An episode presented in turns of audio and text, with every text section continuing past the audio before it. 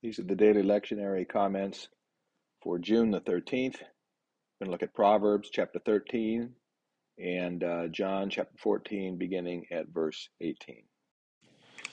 Okay, Proverbs chapter 13. This is just like yesterday, Proverbs chapter 10, and so also for the next number of days, what we're going to be dealing with is a series of chapters that are collections of proverbs, a whole bunch of little short proverbs, and they all seem to be kind of just sort of thrown together. There doesn't seem to be any general theme or sort of development of the thinking.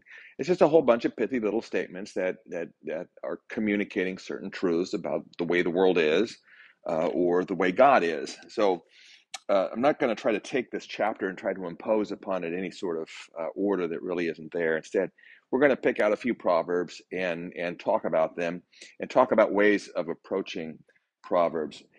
One thing to note about proverbs, like I've talked about before, is that many proverbs are giving sort of general principles about the way the world works. Remember that sort of underlying all of this is wisdom being given that you'll take if you know what's good for yourself. Okay, so there's a way that the world is, and you either understand the way the world is or you're liable to suffer harm because of that. And many proverbs give you general principles about that. Also, they will give you eternal principles about the way God is. And so we're going to take a look at some of those. So for example, well, I should also say that some proverbs are in the sort of in the mode of, you know, if you do this, or do this and don't do that. People who do this will be rewarded. People who do that will be punished. Other proverbs are not really telling you to do anything. They're just making observations. And so I want to begin with a proverb, which is really an observation. If you look at verse 7, it says, "One pretends to be rich, yet has nothing. Another pretends to be poor, yet has great wealth." So this proverb is an observation.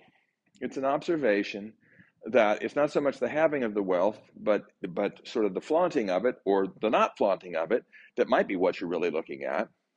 Also, something very important in this proverb is noting that wealth is often not something that can be seen. Some kinds of wealth are not visible, and some things that look like they're wealthy or wealth aren't really. So it's making a general observation about the nature of wealth.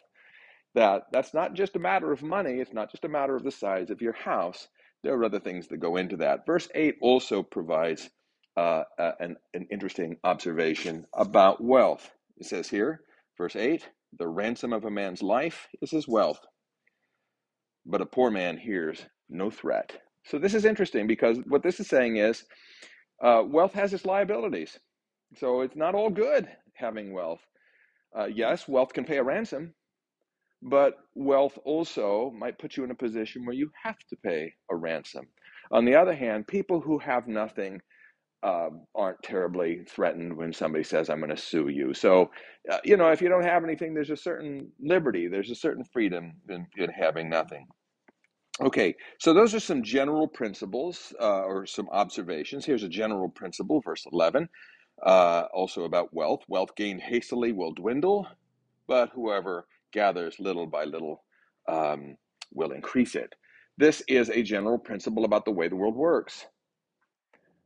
It doesn't always work this way. This is not like an ironclad rule that if you get money quickly, it will dwindle. It may not. In general, people who get money quickly lose money quickly.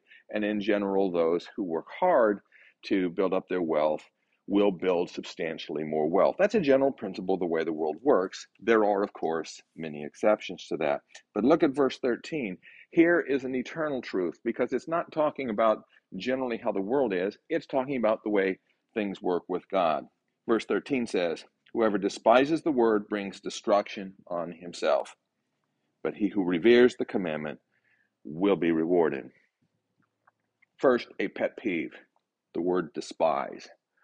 The word despise does not mean hate with a burning hatred, really, really hate something. Despise means to hold in contempt or to think so just very little of something. It's not very important to you. So what it's saying is whoever despises the word Whoever just doesn't think God's word is worth their time and attention will bring distraction. People who simply don't know God's word and don't spend any time in it don't necessarily hate God's word in the sense that they're hunting for Bibles to burn in fires, but they clearly despise it. They don't see it as something worth their time and energy. That will bring your destruction. On the other hand, if you revere the commandment, the word of God, then you will be rewarded. This is not a maybe, and sometimes this is, it will be this way because God himself is vouching for that. Now, one final comment I might make, that in reading Proverbs, many Proverbs are little two-part sayings, part A and part B. Sometimes it can be helpful just to read part A or just to read part B. They tend to mirror one another, but sometimes when you just look at one half of it, it actually gives you more than enough to think about and chew on.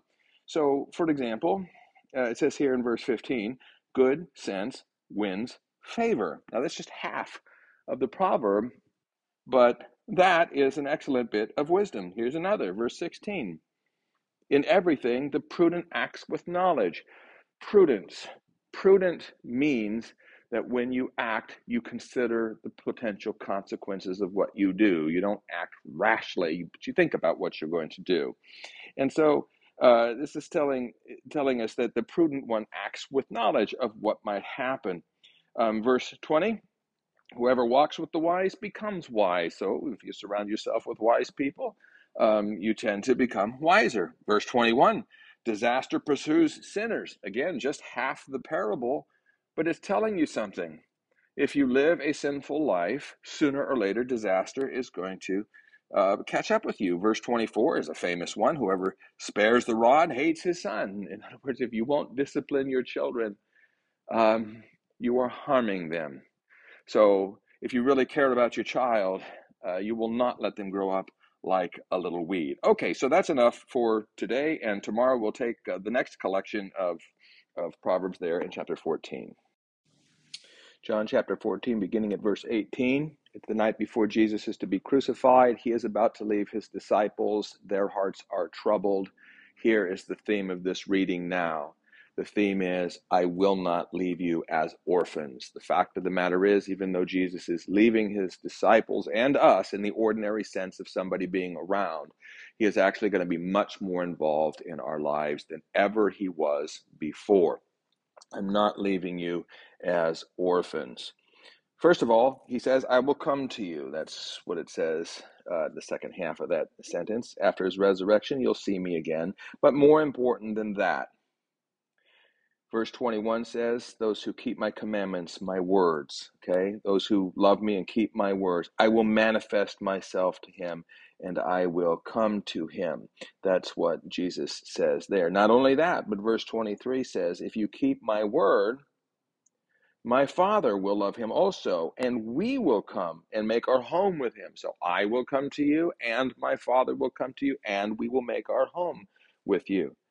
On top of that, we have verse 26.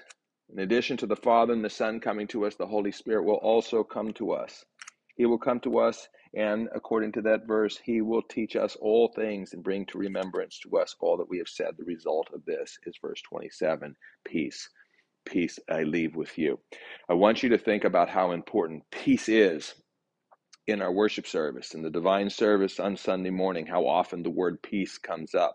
It comes up first in the Kyrie, in peace, let us pray to the Lord. And then right after that, in the Gloria, glory to God in the highest and on earth, peace to his people.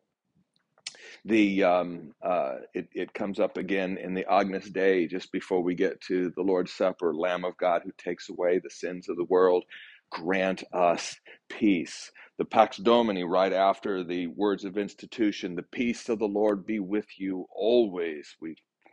And then finally, we get to the end of the service and the benediction.